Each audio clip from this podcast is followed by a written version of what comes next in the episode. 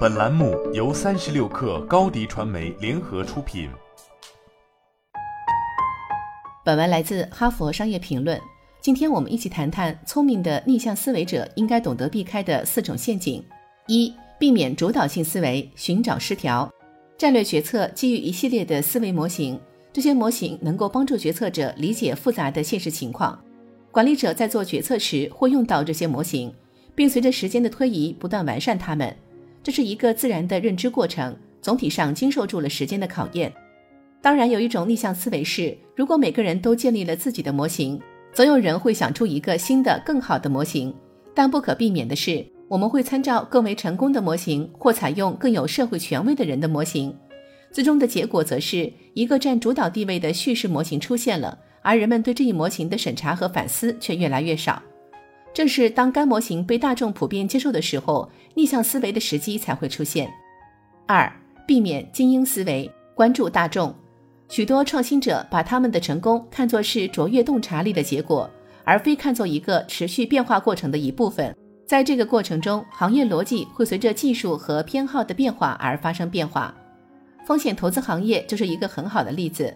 风投的目标很明确。他们想要发现那些被其他竞争对手忽视或尚未触及的可能成功的创业公司，而这就像大海捞针一样，每年有成千上万的初创公司成立，几乎无法完全确定谁将成为下一个大明星。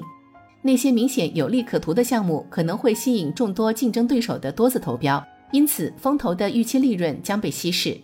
三、避免刻板思维，拥抱多样性，认识到主导逻辑的错误只是一方面。另一方面，你还必须根据新的假设和理论制定相关策略，这就要求员工能够运用新颖的思维模式。这也是企业能够从创造多元化劳动力中受益的主要原因之一。这里的陷阱在于，组织往往相信他们可以根据客观的标准，通过招募最优秀的个人来解决复杂的问题。这一观点在处理相对有限的任务时是成立的。但在其他方面，当个体能够产生与现有团队成员不同的额外想法或观点时，他的认知资源则更加有用。如果你想发挥多样性的力量，就应该避免过度依赖共识。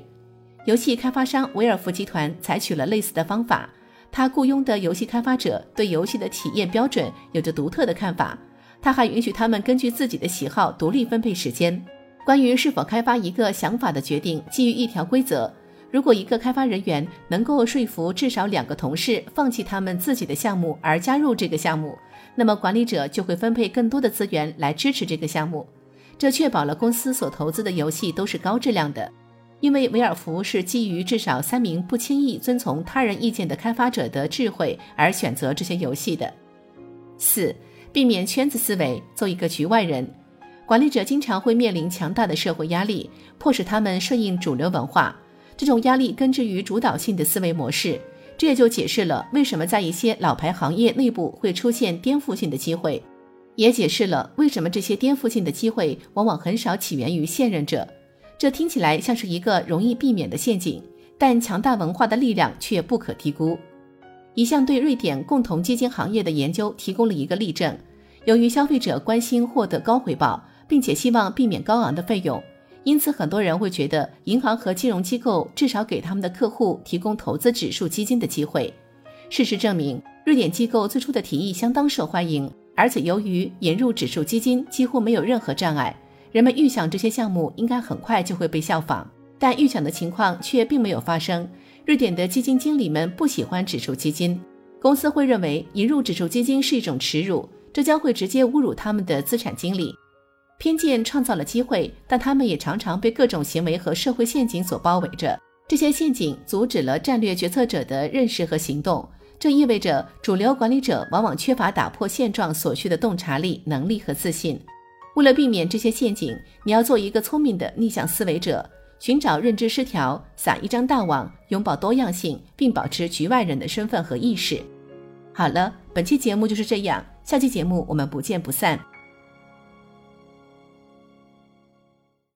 高迪传媒为广大企业提供新媒体短视频代运营服务，商务合作请关注微信公众号“高迪传媒”。